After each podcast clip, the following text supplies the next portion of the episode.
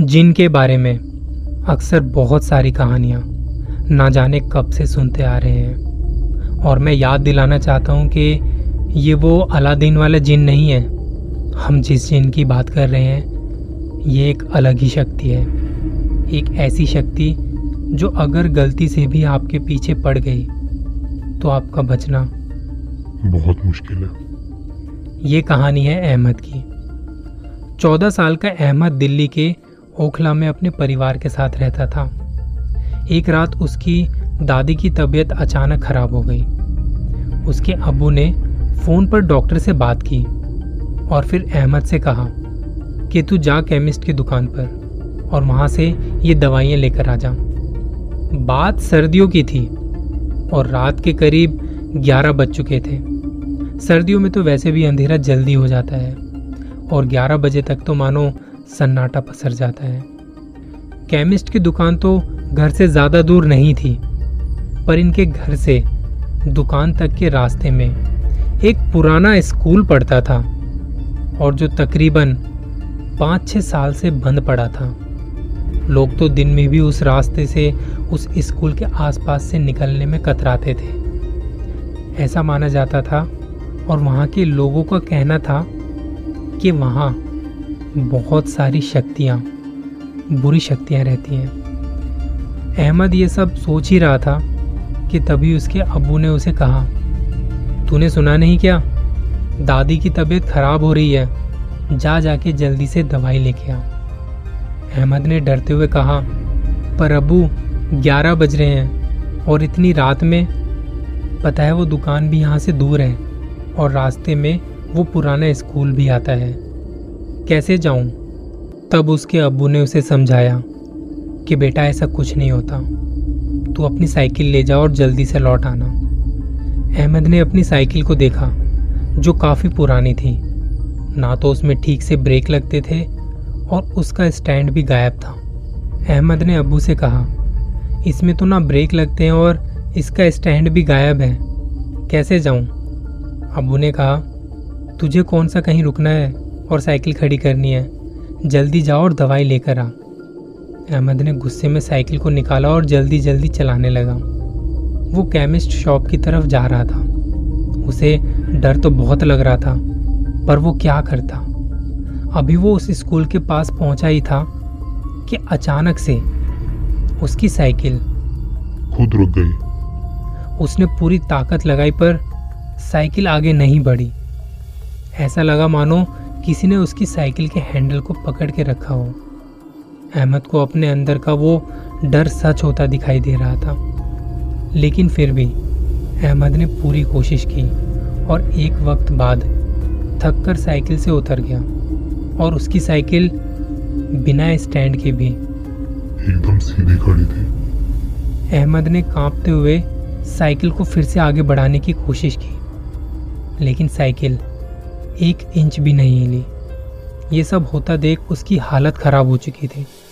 उसने कलमा पढ़ना शुरू किया और साइकिल को आगे बढ़ाने की कोशिश की। धीरे धीरे साइकिल आगे बढ़ने लगी और फिर साइकिल ने स्पीड पकड़ी। अहमद वहाँ से सीधा निकल गया। केमिस्ट की दुकान तक पहुँचा और इतनी डरी हुई हालत में भी उसने जाके वहाँ दवाई ली। दवाई लेते लेते उसे याद आया कि वो आ तो गया है जैसे तैसे पर अब जाना भी उसी रास्ते से है क्योंकि घर जाने का वहाँ बस एक ही रास्ता था। दवाई लेके उसने जैसे तैसे हिम्मत की और साइकिल को लेके घर की ओर निकल पड़ा। स्कूल के पास आते ही उसने ज़ोर ज़ोर से कलमा पढ़ना शुरू कर दिया और इस बार उसकी साइकिल नहीं रुकी। साइकिल इतनी तेज थी कि घर के पास आके भी नहीं रुकी। क्योंकि उसके ब्रेक ठीक से लगते नहीं थे। अहमद सीधा घर के मेन गेट के साथ में जो दीवार थी, वहाँ जाके टकरा गया। साइकिल को वहीं छोड़कर वो घर के अंदर भागा। दवाइयाँ अपने अबू को पकड़ाई और वो वहीं गिरकर बेहोश हो गया। रात बीत गई और सुबह तक उसे होश नहीं आया। उसका शरीर बुखार से तप रहा था। अहमद के अबू ने डॉक्टर को घर बुलाया। पर उनकी पकड़ में कुछ भी नहीं आया कि बुखार है या क्या है। अगले दिन भी जब उसका बुखार नहीं उतरा तो उसके चाचू को कुछ गड़बड़ लगी। उन्होंने कहा कि मौलवी साहब को बुला लेना चाहिए। मौलवी साहब आए, उन्होंने अहमद को देखा। उसे छूकर मौलवी साहब ने कहा कि ये किसी जिन का काम है। मौलवी साहब ने जैसे तैसे करके अपनी पूरी ताकत लगा के अहमद में से उस जिन को निकाल दिया और जिसके बाद अहमद को होश आया और उसने अपने घर वालों को उस रात की सारी कहानी बता दी। कुछ जगहों के साथ ऐसी कहानियाँ जुड़ी होती हैं जिन पर यकीन करना आसान नहीं होता। आपको क्या लगता है?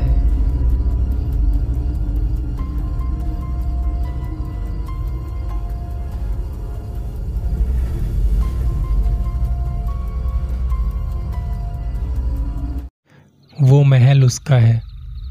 दूर रहना तुम। दिल्ली में एक जगह है, जिसका नाम आपने ज़रूर सुना होगा। भूली भटियारी। आपको इंटरनेट पर इसके बारे में बहुत सारी जानकारियाँ मिल जाएँगी।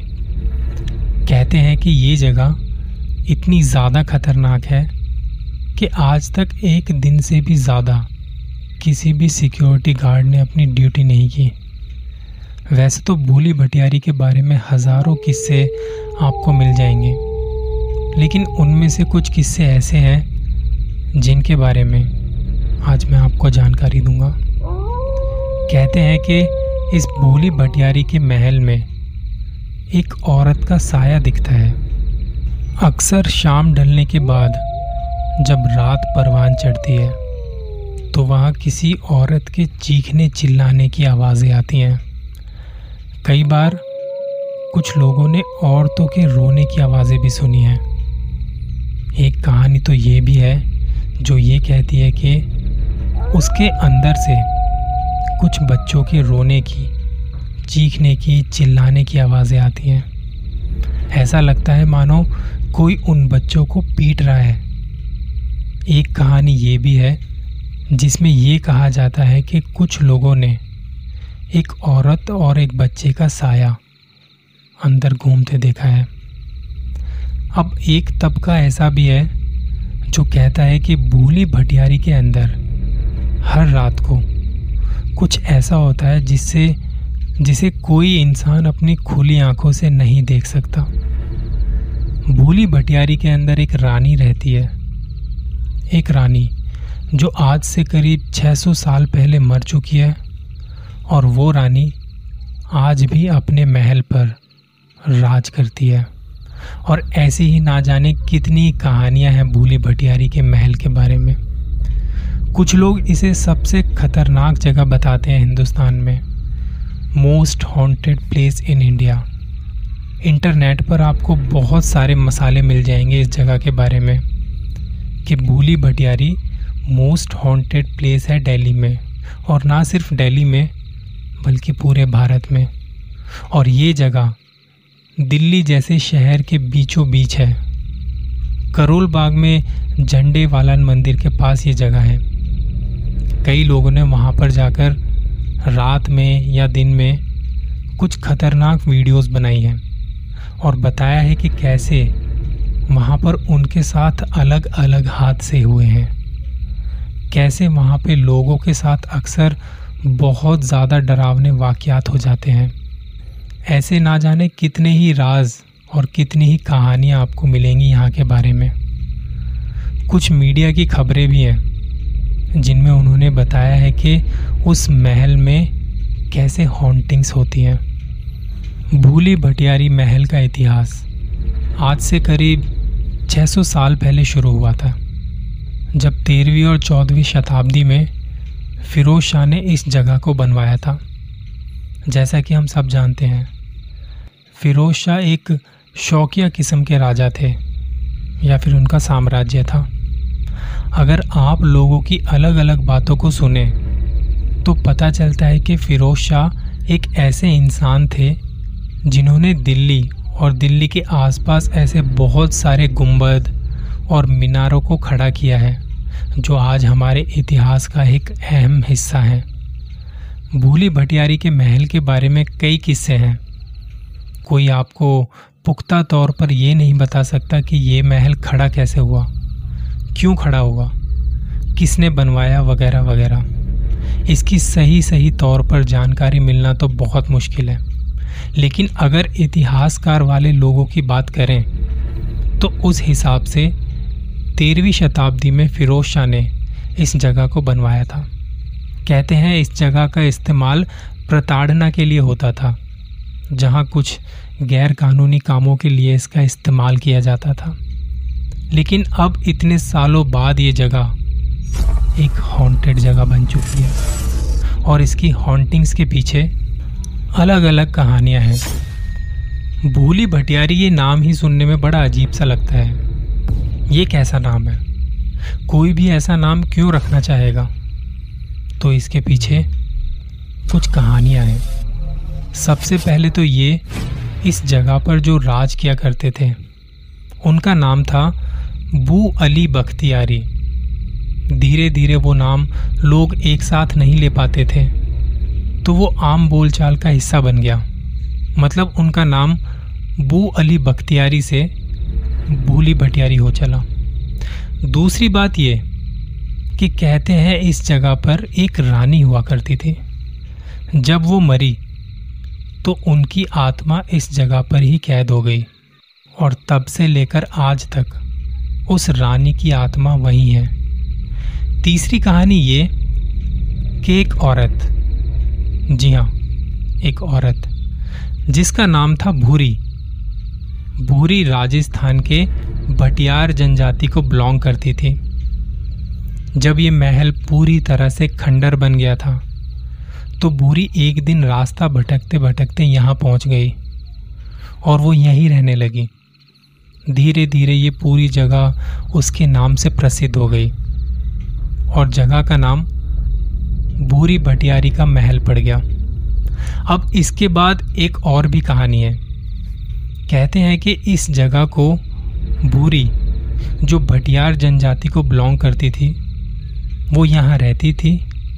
और जब वो यहाँ थी तो एक बार फिरोज शाह यहाँ तक पहुँचे। उन्हें बहुत प्यास लगी थी। भूरी ने उन्हें पानी पिलाया और उसके बाद फिरोज शाह ने इस जगह को उसके नाम कर दिया, क्योंकि भूरी रास्ता भूलकर इस जगह पर पहुँची थी। इसलिए इस जगह का नाम भूली भटियारी के नाम से प्रसिद्ध हो चला। जब वो मरी तो उसके बाद से ही ये जगह उसकी आत्मा के कब्जे में आ गई।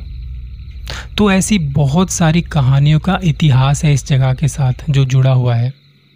अगर आप आज की बात करें और आज अगर आप देखने की कोशिश करें कि वहाँ क्या होता है तो उसके लिए आप दिल्ली में हैं तो सीधा वहीं जा सकते हैं। और अगर आप दिल्ली में नहीं हैं तो आप इंटरनेट पर इसके बारे में बहुत सारी जानकारी, काफ़ी कुछ पढ़ सकते हैं। अगर आप इन सब का सहारा लेते हैं तो आपको कई मीडिया रिपोर्ट्स मिलेंगी, जिसमें इस जगह को बहुत डिटेल में, यहाँ के बारे में बताया गया है। ज़ाहिर सी बात है, मैंने भी कुछ डिटेल वहीं से निकाली है। बहुत मेहनत करके। और कुछ मज़ेदार बातें जानने को मिली। बताया गया है कि ये जगह कैसे दिल्ली के दिल के साथ खेल रही है। कैसे इतने बड़े शहर के बीचों बीच एक हॉन्टेड जगह है, जो असल में आपको हिला सकती है। आपकी रूह काँप जाएगी। बताया गया है कि कैसे इस जगह पर आत्माओं का वास है। बताया गया है कि कैसे इस जगह को भूली भटियारी ने अपने कब्जे में ले रखा है। और बताया गया है कि कैसे एक रानी की आत्मा इस जगह पर कैद हो चुकी है और कैसे आज भी वहाँ पर ड्यूटी करने वाला कोई भी सिक्योरिटी गार्ड एक दिन से ज़्यादा अपनी ड्यूटी वहाँ नहीं कर पाया। और आखिर कैसे उस जगह पर शाम के बाद जाना मना है? कैसे उस जगह को शाम होते ही वहाँ जाने वाले रास्ते पुलिस ब्लॉक कर देती है? असल में इन सारी मीडिया रिपोर्ट्स ने कोई कसर नहीं छोड़ी आपके दिमाग के साथ खेलने की। और ये बताने की कि भैया, भूली भटियारी, भूल के भी मत जाना, वरना वापस नहीं आ पाओगे। अब ये ओवरऑल जो कहानी है, जो मैं आपको बता रहा हूँ, ये एक पत्रकार की अपनी कहानी है, जो ये बता रहे हैं कि जब वो वहाँ पे गए थे तो कितने सारे लोग वहाँ आए हुए थे। हालाँकि जब मैं वहाँ गया तो पता चला कि वहाँ कुछ काम चल रहा है, कुछ मरम्मत की जा रही है। ऐसी जगहों की देखरेख बहुत ज़रूरी होती है। और ठीक उसी तरह से जैसे वो बने हुए हैं। कोई नयापन नहीं, क्योंकि वो इतिहास का एक अहम हिस्सा है। और उस वक्त वहाँ ज़्यादा देर रुकना अलाउड नहीं था। वो जो काम चल रहा था शायद उस वजह से। पर मैं जितनी भी देर वहाँ पर था, मैंने देखा कि दिन में कितने सारे लोग थे वहाँ पे जो आते हैं। लोगों के बीच में इस जगह का कितना क्रेज है। हज़ारों की संख्या में लोग वहाँ आते हैं उस जगह को देखने के लिए। असल में ये कुछ वैसा ही है जैसे भानगढ़ के साथ है। एग्जैक्टली exactly वैसा ही है, सच कहूँ तो। लोग वहाँ बहुत दूर दूर से आते हैं। अपनी तैयारी के साथ बड़े बड़े कैमरे फोटोग्राफर्स के साथ, वो सोचते हैं कि वो आएँगे और वहाँ भूत देखेंगे। लोग वहाँ वीडियोस बना रहे थे, व्लॉग बना रहे थे और हर एक इंसान ये कह रहा था कि इस जगह पर बहुत ज़्यादा खतरा है। ये जगह खतरनाक है। इस जगह पर भूत है। भूली भटियारी की आत्मा घूम रही है। और ना जाने ऐसी कितनी ही कहानियों से आपके और आपके दिमाग के साथ खेला जा रहा है। और फिर जब आप भूली भटियारी महल के अंदर घुसते हैं तो आपको ऐसा लगता है जैसे भूली भटियारी आपको देख रही है। है ना कितनी मज़ेदार कहानी? सुनने में कितना एक्साइटिंग सा लग रहा है। बात करते हैं इस पत्रकार की, कि कैसे इन्होंने यहाँ रिपोर्टिंग करनी शुरू की। और इनका कहना क्या है यहाँ के बारे में? वो कहता है कि जब मैं यहाँ रिपोर्टिंग कर रहा था, जो पहली चीज़ मैंने वहाँ नोटिस की, और वो ये, रात में बाहर, वहाँ भूली भटियारी के बाहर, कोई बहुत बड़ी पुलिस की तैनाती नहीं होती, जो आपके अंदर जाने से रोकते हैं। ये इन्फॉर्मेशन इतनी भी सही नहीं है वहाँ के बारे में। हालाँकि वहाँ पर बैरिकेड्स लगे होते हैं। एक दो पुलिस वाले रेगुलर चेकिंग करते हैं। और वो उनका काम है। वो अपनी ड्यूटी कर रहे हैं। और ऐसे बैरिकेड्स आपको दिल्ली जैसे शहर में हज़ारों जगह मिलेंगे। लेकिन इसका मतलब ये नहीं कि वो आपको कहीं जाने से रोक रहे हैं। वो उनका काम है। वो जो कर रहे हैं, आपकी सेफ्टी के लिए कर रहे हैं। ऐसी जगहों पर रात को जाना सेफ़ नहीं होता। भूत की वजह से नहीं, बहुत सारे कारण हो सकते हैं। जानवर हो सकते हैं। कोई चोर उचक्का हो सकता है। आपके साथ कुछ ऊपर नीचे घटनाएँ हो सकती हैं। आपकी सेफ्टी के लिए ही, ऐसी जगहों पर जाने के लिए आपको वो पुलिस वाले रोकते हैं। तो पहली बात, वहाँ कोई इतनी ज़्यादा बड़ी तादाद में पुलिस नहीं होती। कुछ होते हैं जो रेगुलर ड्यूटी में लगे होते हैं। तो ये बात बिल्कुल गलत है कि वहाँ बहुत ज़्यादा पुलिस बंदोबस्त होता है। उसके बाद जब मैं अंदर की ओर बढ़ता हूँ तो मुझे मिलते हैं भूली भटियारी के बाहर एक सिक्योरिटी गार्ड और उन्हें देखते ही सबसे पहले मैं चौंक जाता हूँ, क्योंकि कहानियों के हिसाब से जो मैंने अभी तक सुना था यहाँ के बारे में, कि यहाँ पर कोई सिक्योरिटी गार्ड नहीं होना चाहिए था। वो गार्ड साहब यूपी से थे। उनसे बातचीत की, काफ़ी अपनापन सा लगा उनके साथ। बात चली तो उनसे पूछा कि अच्छा एक बात बताइए अगर आप यहाँ पर रुकते हैं रात में तो क्या आपके साथ कभी कुछ होता है? तो उन्होंने बताया कि कुछ भी ऐसा वैसा नहीं होता है। ये जो मीडिया वाले हैं ना, फालतू में रिपोर्ट्स बना दिए यहाँ के बारे में। हम यहाँ तीन चार साल से अपनी ड्यूटी कर रहे हैं, और हमारे साथ ऐसा कुछ नहीं हुआ।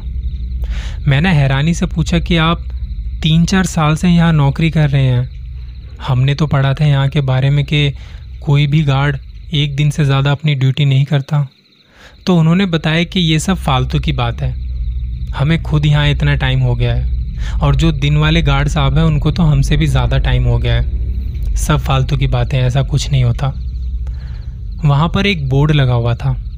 और अक्सर ऐसी जगहों पर बोर्ड लगे होते हैं कि शाम को छः सात बजे के बाद आप अंदर जाना मना होता है आपका। क्योंकि वो एक ऐतिहासिक धरोहर है। ऐसी ऐतिहासिक धरोहर को बचाने के लिए बहुत बड़ा डिपार्टमेंट है। आर्कोलॉजिकल सर्वे ऑफ़ इंडिया कहते हैं जिसे। अगर मैं सही हूँ तो। वो ये सब देख रेख करती है। तो इस वजह से बोर्ड लगाए जाते हैं। ये सब करना भी ज़रूरी है ताकि हमें पता चल सके कि हज़ारों साल पहले क्या हुआ था। अगर हम इतिहास को पढ़ें तो। वहाँ बोर्ड लगाए कि छः सात बजे के बाद अंदर आना मना है। बाहर भारी मात्रा में पुलिस वाले खड़े हैं। तो ये बात इतनी भी सही नहीं। खैर, अब बात आती है अंदर की, जिसके बारे में मतलब सारी कहानियाँ तो यहीं से शुरू हुई है ना। तो सबसे पहली बात कि भूली भटियारी कोई बहुत बड़ा महल नहीं है। एक छोटा सा महल है और कुछ चंद कमरे हैं। बाहर गार्डन है, एंट्री गेट है, एग्ज़िट गेट है, दो दरवाजे हैं उस जगह के। कोई बहुत बड़े किले की तरह नहीं है। बस एक छोटी सी हवेली की तरह है। तो पहले तो आप जब भूली भटियारी में घुसते हैं तो वहाँ देखने को मिलता है एक गार्डन। इस गार्डन के बारे में कहानी है कि इस जगह पर भूली भटियारी को देखा जाता है। हालाँकि इस जगह पर रात में रुकना अलाउड नहीं है। कोई भी वहाँ रात को रुक नहीं सकता। मैंने वहाँ पुलिस वालों और गार्ड को अपना नाम बताया। तो थोड़ी देर के लिए परमिशन मिल भी गई मुझे जाने की। जो ये पत्रकार थे, मैं इनकी बात कर रहा हूँ। तो इनका कहना है कि जब मैं वहाँ गया और ढूँढने की कोशिश की कि कि भाई, मुझे भूली भटियारी कहीं दिखेगी? हम दो लोग थे, मेरा कैमरामैन और मैं खुद। तो जितनी देर भी हम दोनों वहाँ थे, हमें तो वहाँ कोई भूली भटियारी या हॉन्टिंग जैसा कुछ भी महसूस नहीं हुआ। इनफैक्ट मैं आपको बताऊँ कि मैं दिल्ली में रहता हूँ। तो मेरे लिए आसान था वहाँ पे दो तीन रातें लगातार जाना। कभी दो घंटे के लिए चला गया, कभी तीन घंटे के लिए चला गया। तो बेसिकली ये कहानी एक रात की नहीं है। दो तीन रातों की बात है ये। मैंने अलग अलग टाइम पर अलग अलग माहौल में वहाँ जाने की, वहाँ पर देखने की कोशिश की कि क्या वहाँ पे मुझे कुछ मिलेगा। मैंने कुछ हिडन कैमरे भी लगाए थे। और उसमें भी रिकॉर्डिंग देखी तो उन सब में जो देखा, वो मैं आपको बता नहीं सकता। उसके बाद मैं कभी वहाँ नहीं गया, दिन में भी नहीं। लोगों का अपना अपना एक्सपीरियंस होता है, मगर क्या आपको वहाँ जाना चाहिए? रात के वक्त आपको ऐसी जगहों पर जाना चाहिए। मैं तो बस इतना कहूँगा कि कुछ कहानियाँ सही हैं, और जो सही हैं, वो आपको डराने के लिए काफ़ी हैं। वहाँ कुछ ऐसे राज हैं जिसके बारे में शायद मानव जाति कभी कभी भी नहीं जान पाएगी। इसलिए मैंने शुरुआत में ही कहा था, वो आज भी वहाँ पर है और वो महल उसका है। बस दूर रहना तुम।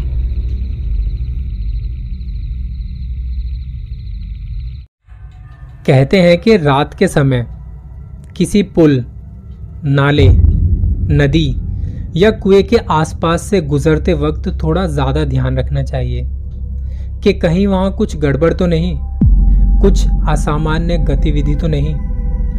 कॉलेज के टाइम अक्सर जैसे पार्टी वगैरह करते रहते हैं तो कई बार पार्टियाँ देर रात तक चलती हैं। ऐसी ही एक पार्टी कुछ मेरे दोस्त भी कर रहे थे। मेरे दोस्त का घर साकेत में था, जहाँ पार्टी कर रहे थे। उसी में से एक दोस्त गाजियाबाद में रहता है। उसे निकलते निकलते देर हो गई। रात के करीब सवा ग्यारह बजे निकला था वो। उसने थोड़ी पी भी रखी थी, पर उसने सभी को ये आश्वासन दिया कि वो बाइक आराम से और ध्यान से ड्राइव करके घर ले जाएगा और घर पहुँच के उन्हें फ़ोन भी करेगा। रात के समय अक्सर ट्रैफ़िक नहीं होता और जो गाड़ियाँ भी चलती हैं, जो गाड़ियाँ नज़र आती हैं वो बड़े बड़े ट्रक चलते हैं। मेरे दोस्त को गाज़ियाबाद जाते वक्त रास्ते में एक पुल मिलता है, जो एक गंदे से नाले के ऊपर से होकर गुजरता है। वो बड़े ध्यान से बाइक चला रहा था। उसे हल्की हल्की नींद भी आ रही थी। उस पुल के पास पहुँचने से पहले, उसे वहाँ लगे बैरिकेड्स के पास थोड़ा आगे जाके एक लड़की दिखती है, जो मदद मांग रही थी कि कोई उसे पुल के पार छोड़ दे। क्योंकि उसे डर लग रहा था उस पुल को अकेले पार करने में। तो मेरे दोस्त ने अपनी बाइक रोकी। उसे हल्की हल्की नींद भी आ रही थी। उसने वहाँ रुककर लड़की से पूछा, जी, आपको कहीं छोड़ सकता हूँ मैं? अगर आप कहें तो? तो उसने कहा कि, आप मुझे पुल के आगे तक छोड़ सकते हैं, क्योंकि पुल पे रात में अकेले जाने में डर लगता है। दोस्त ने कहा, जी, बैठिए बाइक पे। मैं आपको छोड़ देता हूँ आगे तक। दोस्त नशे में था और नींद में भी। उसे पता नहीं कैसे, पर बस बाइक चले जा रही थी। बाइक की एक साइड से एक ट्रक गुजरता है और ट्रक ड्राइवर उसे देख रहा था, कुछ इशारा कर रहा था, पर वो समझा नहीं कि ट्रक ड्राइवर उसे क्या कहना चाह रहा था। इतने में एक ट्रक और निकला, बिल्कुल बाइक के पास से। उसने भी कुछ कहा, पर वो समझा नहीं। तीन चार ट्रक गुजरे वहाँ आसपास से, लेकिन वो समझा नहीं। वो बस पूरे ध्यान के साथ और हल्की हल्की नींद नशे में बाइक चलाए जा रहा था। दोस्त को कुछ महसूस तो हो रहा था कि कुछ तो बात है और ये ट्रक वाले इस तरह क्यों देख रहे हैं? दोस्त को कुछ महसूस तो हो रहा था कि कुछ तो बात है और ये ट्रक वाले ऐसा क्यों कर रहे हैं? तभी एक ट्रक बाइक के पास से गुजरता है। उसमें एक सरदार जी बैठे थे। उन्होंने ट्रक से एक डंडा निकाला और बाइक रोकने को कहा और दोस्त का बैलेंस बिगड़ा। उसकी बाइक साइड लगी रेलिंग से टकरा गई और गिर गई। सरदार जी ने देखा तो उसके कंधे से खून बह रहा था। सरदार जी ने दोस्त के फ़ोन से लास्ट डायल नंबर निकाले और उन्हें बताया कि ऐसे ऐसे इस लड़के को चोट लगी है। आप जल्दी से हॉस्पिटल में आ जाओ। दोस्त लोग हॉस्पिटल आए और जब उसे भी होश आया तो उसने पूछा, मैं यहाँ कैसे? और मेरा कंधा इतना दर्द क्यों कर रहा है? तो दोस्तों ने बताया कि एक सरदार जी तुझे यहाँ लेकर आए थे। उन्होंने बताया कि तेरे पीछे एक लड़की बैठी थी, जब तू उस पुल को पार कर रहा था। तुझे शायद पता नहीं चला, या तू नींद में था, या तू नशे में। और जो लड़की तेरे साथ बाइक पर पीछे बैठी थी, वो तेरे कंधे को खाए जा रही थी। जब सरदार जी ने देखा तो अपना डंडा निकाला और बाइक रोकने को कहा। तेरी बाइक जब गिरी तो वो लड़की सरदार जी को घूर के देख रही थी। उसका पूरा मुँह तेरे खून से सना हुआ था और आँखें एकदम लाल थी उसकी। सरदार जी के साथ दो तीन लोग और आए वहाँ पर। तब वो लड़की वहाँ से गायब हो गई और तब वो तुझे यहाँ लेकर आ गए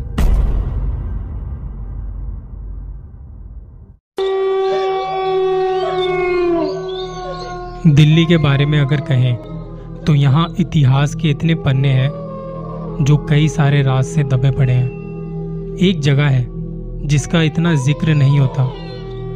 दिल्ली जैसे शहर के बीचों बीच में ये जगह, प्रगति मैदान के पास है। इसके बारे में लोगों ने ना तो बहुत ज़्यादा सुना है, ना बात की है। इस जगह का नाम है, तलाकी दरवाज़ा। तलाकी दरवाज़ा ये जो नाम है अपने आप में थोड़ा अजीब है। जब मैंने रिसर्च करने की कोशिश की, कुछ हिस्टोरियन से बात की तो पता चला कि ये नाम असल में इस दरवाजे का कैसे पड़ा, कि इसका नाम तलाकी दरवाज़ा ही होना चाहिए। इसके बारे में कोई पुख्ता जानकारी नहीं दे पाया। तलाकी दरवाज़ा बेसिकली पुराने किले का, दक्षिण छोर वाला दरवाज़ा है, जिसे तलाकी दरवाज़ा के नाम से जानते हैं। इस दरवाजे के बारे में कहा जाता है कि जो यहाँ उस वक्त के राजा थे, जो यहाँ राज किया करते थे, वो उसी दरवाजे से बाहर निकले थे, अपनी पूरी सेना को लेकर, एक जंग के लिए। और जब वो बाहर निकले थे, तब पलटकर जो लोग पीछे छूट गए, चाहे उनका परिवार हो या उनके बच्चे, जो भी लोग थे, इनसे उन्होंने कहा था कि अगर हम जीत कर वापस ना लौटे तो ये दरवाज़ा मत खोलना। ये बात रखी गई थी। और ऐसा ही हुआ। राजा और उसकी पूरी सेना इसी दरवाजे से बाहर निकली जंग के लिए। और ये उनका दुर्भाग्य था कि वो लोग अपनी उस वाली जंग को हार गए। ना सिर्फ़ हारे, बल्कि राजा की भी मौत हो गई। उसके बाद से पुराने किले के इस दक्षिणी दरवाजे यानी कि तलाकी दरवाजे को हमेशा हमेशा के लिए बंद कर दिया गया। उस राजा और जो लोग उस जंग में मारे गए थे, उन सब की याद में। और तब से कहा गया है कि ये दरवाज़ा जाना जाएगा उस राजा की याद में और हमेशा बंद ही रहेगा। वो इस्तेमाल में नहीं किया जाएगा। हालाँकि ये जो कहानी है, ये कहानी भी अपने आप में इतनी सही नहीं है हिस्टोरिकली सही नहीं है। इसका कोई सबूत नहीं है। क्योंकि जो राजा इस जगह पर राज किया करते थे, वो थे शेर शाह और उनके पुत्र। और वो दोनों कभी इस दरवाजे से लड़ाई के लिए निकले ही नहीं थे। तो एक अलग एंगल से देखा जाए तो मुझे नहीं लगता इस कहानी में कोई भी दम है। लेकिन एक बार के लिए मान भी लेते हैं, क्योंकि हिस्ट्री के बारे में बहुत सी ऐसी इंफॉर्मेशन है जो हमारे पास नहीं है। चलो एक बार के लिए मान भी लेते हैं कि कोई राजा रहा होगा। जो इस दरवाजे से बाहर निकला होगा। वो रणभूमि में गया होगा, वो हार गया होगा, उसकी मौत हो गई होगी, और उसके बाद इस दरवाजे को हमेशा के लिए बंद कर दिया गया होगा। इसके बाद अगर ऐसा कुछ हुआ है तो ये हॉन्टिंग की खबरें कहाँ से आ गई? तो इसके लिए, ये जानने के लिए, यहाँ कुछ एएसआई के लोगों ने, कुछ हिस्टोरियन से, कुछ जानकारों से कुछ लोकल लोगों से, जिनके पास जानकारी है, जिनके पास कुछ पुख्ता सबूत है, जिसके दम पर कुछ बता रहे हैं तो उनसे बातचीत करने की कोशिश की। मगर ज़्यादा कुछ खास जानकारी नहीं मिली। किसी को यह पता नहीं था कि ये हॉन्टिंग की कहानियाँ कहाँ से आई हैं। तो सबसे पहले तो मैं आपको बताना चाहूँगा कि यहाँ पे हॉन्टिंग्स क्या क्या होती हैं। लोगों ने क्या बताया है यहाँ के बारे में? कि उन्होंने यहाँ एक जानवर की आत्मा को देखा है। वो ये दावा करते हैं, लोगों का ये मानना है कि कोई एक बड़ा सा जानवर है, जो अक्सर एक साय के तौर पर यहाँ लोगों को दिखता है। कई लोग ऐसे भी हैं जिन्होंने एक अजीब से जानवर की आवाज़ को सुनने का दावा भी किया है। तो ये जो चीज़ें हैं, ये बड़ी अपने आप में बड़ी अलग सी इंफॉर्मेशन है। अब ज़ाहिर सी बात है ये एक हिस्टोरिकल जगह है। बहुत सारे लोग वहाँ पे आते जाते हैं, घूमते रहते हैं। अब सवाल यह है कि ये जानवर की कहानी शुरू कहाँ से हुई? मान लेते हैं वहाँ कोई ऐसा जानवर भी है। कई सालों से लोगों को वहाँ डरा रहा है। हालाँकि ऐसे कोई भी ज़िंदा जानवर के वहाँ होने की जानकारी ना तो वन विभाग वालों को है और ना वहाँ के लोगों को है कि दिन में उन्हें कभी कोई ऐसा खतरनाक जानवर दिखा हो।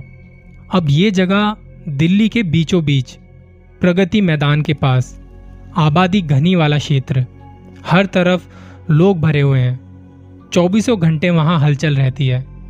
ऐसी सिचुएशन में एक बड़े और भयानक से जानवर का वहाँ होना और लोगों की नज़रों से छिप जाना, ये थोड़ा अजीब सा है। मुझे नहीं लगता ऐसा हो सकता है। तो अगर हम बातें समझने की कोशिश करें यहाँ के लोगों के हिसाब से कि यहाँ एक बड़े सी जानवर की आत्मा है, जो रात में यहाँ दिखती है, और कुछ लोगों ने आवाज़ें भी सुनी है। क्या इसमें कुछ सच्चाई हो सकती है? जब मैंने पहली बार यहाँ के बारे में सुना, एक बड़े से जानवर की आत्मा, या कोई साया जो लोगों को दिख रहा है, जो लोगों को डरा रहा है, क्या ऐसा हो सकता है? अब मैंने इसके आसपास की जगह को देखना शुरू किया। क्या कोई जंगल है? हाँ हो सकता है। कोई ऐसी जगह जहाँ वो बड़ा सा जानवर छुप के रह रहा हो? फिर मैंने पाया कि इस जगह के आसपास कोई घना जंगल तो नहीं है, और ना ही कोई ऐसी जगह के कोई बड़ा सा जानवर वहाँ सालों तक छिपा रहे सबकी नज़रों से, और किसी को पता ना चले। अब इसके बारे में जानकारी तो जुटानी थी तो मैंने सोचा, क्यों ना मैं खुद वहाँ पर जाऊँ? तो मैं वहाँ पर पहुँच गया। जब मैं वहाँ पहुँचा तो दिन के 12 बजे के आसपास कुछ लोग वहाँ पर थे। लोग फ़ोटो वगैरह खींच रहे थे। कुछ बाहर ठेले वाले खड़े थे। अब अगर ऐसी कोई लोकेशन आपको देखनी हो, वहाँ के बारे में जानना हो तो ये लोग बहुत बेस्ट होते हैं। इनसे आपको बहुत सारी इन्फॉर्मेशन मिल सकती है, क्योंकि ये लोग वहाँ रोज आते हैं। सुबह से शाम तक जब तक लोग वहाँ आते जाते रहते हैं, ये लोग वहीं रहते हैं। अब इनकी रोजी रोटी भी तो यही है। अब मैंने वहाँ इनसे बातचीत करने की कोशिश की। डिटेल में जानने की कोशिश की कि क्या आपने कभी ये कहानियाँ सुनी है यहाँ के बारे में? आपको अगर रात में यहाँ देर हो गई और आपके आसपास कुछ ऐसा हुआ हो तो उन्होंने कहा कि हमने ऐसा कभी कुछ नहीं देखा। ना हमने कुछ सुना है। मगर हम लोग कभी कभी जब सुबह जल्दी आते हैं तो कई लोग बताते हैं कि रात में उस फलाना फलाना आदमी के साथ ऐसा हुआ। मैंने कहा, अगर आप ठीक ठीक बताएँगे कि किसके साथ क्या हुआ तो आपकी बड़ी मेहरबानी होगी। तो वो बोला, हमने सुना है कि दो तीन लड़के रात को अपनी गाड़ी में यहाँ आए थे। यहीं रुक गए थे, गाड़ी में शराब वगैरह पी रहे थे। और तीन चार बजे के आसपास उनको कुछ बहुत अजीब सी आवाज़ आई। उसके बाद वो डर के मारे अपनी गाड़ी में वापस बैठ गए। गाड़ी की हेडलाइट ऑन की और जैसे ही हेडलाइट जली तो उसकी रोशनी में सामने जो दरवाज़ा था, दरवाजे पर रोशनी पड़ी और उनको ऐसा लगा कि सामने दरवाजे पर एक बहुत बड़ा सा जानवर खड़ा है, बहुत बड़ा सा। उसके बाद उन्होंने अपनी गाड़ी वहाँ से घुमाई और फटाफट निकल गए। अगले दिन वो वापस आए। करीब दो तीन बजे दिन में वो वापस आए और उनके साथ पुलिस वाले भी थे और फिर यहाँ तलाशी शुरू हुई कि जानवर की तलाशी की जाए। पर ऐसा उन लोगों को कुछ भी नहीं मिला। उसके बाद एक दो बार इसी तरीके के और हादसे हुए, क्योंकि ये जगह पे लोग अक्सर आते जाते हैं और रात को शराब वगैरह पीते हैं और फिर अपने चले जाते हैं। तो उनके साथ कई बार ऐसा कुछ हो जाता है। मैंने पूछा, आप लोग यहाँ डेली रहते हैं, डेली आते हैं? तो आप में से किसी के साथ कभी ऐसा कुछ हुआ? तो सभी ने मना कर दिया कि ऐसा कुछ नहीं हुआ हम लोगों के साथ। अब यहाँ पर एक ऐसी जगह दिल्ली जैसे शहर में जाँच पड़ताल थोड़ी फंस जाती है। कोई कहता है कि इस जगह पर ऐसा ऐसा कुछ हुआ था तो कोई कहता है यहाँ कुछ नहीं होता। और सबसे अजीब वो लोग होते हैं जो कहते हैं कि हमारे साथ ऐसा कुछ नहीं हुआ। लेकिन हाँ सुना है कि यहाँ पर कुछ होता है तो अब यहाँ पर जाँच फंस जाती है। अब मैं जो बात कर रहा हूँ, यानी कि ये जो कहानी है, ये एक पत्रकार की कहानी है। तो अब इन्होंने डिसाइड किया इन्वेस्टिगेशन करने के लिए। शाम ढलने के बाद, इतनी सारी इंफॉर्मेशन कलेक्ट करने के बाद, रात के तकरीबन 10 बजे, मैं और मेरा कैमरामैन वहाँ पे पहुँच गए। मैंने कुछ कैमरे लगाए उस जगह पर, क्योंकि सबूत बहुत ज़रूरी हैं। हमें तथ्य नहीं, सबूत चाहिए। कुछ मोशन सेंसर अलार्म भी लगाए, क्योंकि ये बहुत बड़ी जगह है तो इसकी ज़रूरत पड़ेगी। मैं यहाँ वहाँ देखने की, ढूँढने की कोशिश कर रहा था, क्योंकि सभी सेंसर लग चुके थे। कुछ होगा तो मुझ तक खबर ज़रूर पहुँचेगी। समय बीतता गया। रात के करीब दो तीन बजे तक। कुछ नहीं हुआ, कुछ भी नहीं था। जब मुझे यकीन हो चला कि इस जगह के बारे में ऐसा कुछ भी नहीं है तो लगभग साढ़े चार बजे के आसपास हम वहाँ से निकल गए। लेकिन इन्वेस्टिगेशन अभी बाकी थी। मुझे ऐसा लगा जैसे कि हो सकता है मैं गलत टाइम पे वहाँ पे चला गया, क्योंकि जिस दिन या जिस रात को मैं वहाँ गया था, उस समय वहाँ भीड़ ज़्यादा थी। मतलब कहीं पर कुछ था, जैसे पार्टी वगैरह हो रही हो। म्यूज़िक की आवाज़ कानों तक आ रही थी। मुझे लगा इतने शोर शराबे में क्या पता वहाँ कुछ हो जो मुझसे शायद बच गया हो। अब हमने डिसाइड किया कि अगले दिन मतलब रात को, फिर वापस जाएँगे। और देखेंगे कि क्या होता है। इस बार हम ज़्यादा देर के लिए वहाँ नहीं गए। इस बार हम वहाँ पे 11 बजे से 5 बजे तक थे। अब जब हम दोबारा गए तो हमने सब कुछ वैसे ही किया जैसे पिछली रात को किया था। सारे इक्विपमेंट सारी मशीनें, सारे कैमरा सेंसर अलार्म सब वैसे ही लगा दिए। हम वहाँ देखते रहे, ढूंढते रहे। समय बीतता रहा। एक बजे, दो बजे, तीन बजे। लेकिन कुछ नहीं। अब जब हमने सोचा कि यहाँ ऐसा कुछ नहीं है, और घड़ी में तकरीबन तीन बज के तेरह मिनट हुए। जी हाँ टाइम बहुत अच्छे से याद है मुझे, और शायद ज़िंदगी भर रहेगा भी। तीन बजकर कुछ मिनट हुए ही थे। मैंने अपनी गाड़ी से एक बोतल पानी निकाला, मैंने पानी पिया। गाड़ी के अंदर पानी की बोतल वापस रखी, गाड़ी लॉक की, बाहर निकला, और जैसे ही मैं बाहर निकला, और कुछ कदम चला होऊँगा मैं दरवाजे की तरफ़ बढ़ा और वहाँ से आती है एक आवाज़। बड़ी अजीब सी आवाज़ थी। जैसे ही आवाज़ मेरे पास आती है, एक बार के लिए मैं जहाँ था, जहाँ पे था, मैं वहीं खड़ा रह गया कि ये अचानक हुआ क्या। जो मैंने आवाज़ सुनी थी, वो आवाज़ तेज थी मतलब रात के सन्नाटे में काफ़ी तेज थी। ये आवाज़ मेरे दाहिने तरफ़ से आ रही थी। वहाँ उस साइड में झाड़ियाँ थी। और ये आवाज़ वहीं से आ रही थी। वो झाड़ियाँ मुझसे थोड़ी दूरी पर थी।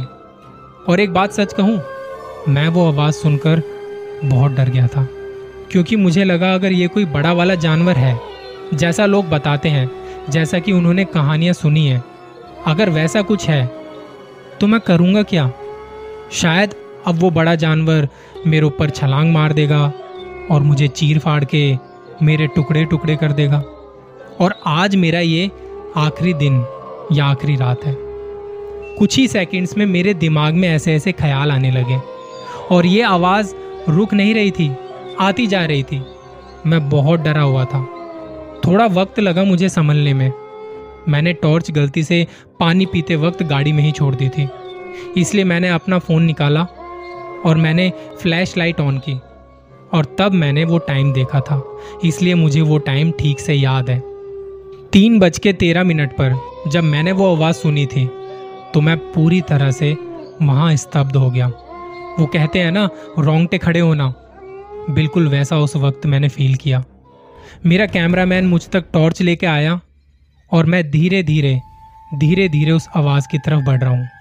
और वो आवाज़ धीरे धीरे और करीब, मेरे और करीब और तेज़ होती जा रही है। मुझे महसूस हो रहा था कि मैं उस आवाज़ की तरफ़ आगे बढ़ रहा हूँ। और जैसे मैं वहाँ पर पहुँचा तो वहाँ पर कोई नहीं था। और अब वो आवाज़ भी बंद हो चुकी थी। रात के सन्नाटे में कई बार आपको कुछ आवाज़ें आती हैं, और ऐसी जगह पर जो कहते हैं कि हॉन्टेड लोकेशन है, वहाँ पर किसी ऐसी आवाज़ का होना सवाल तो खड़े करता है।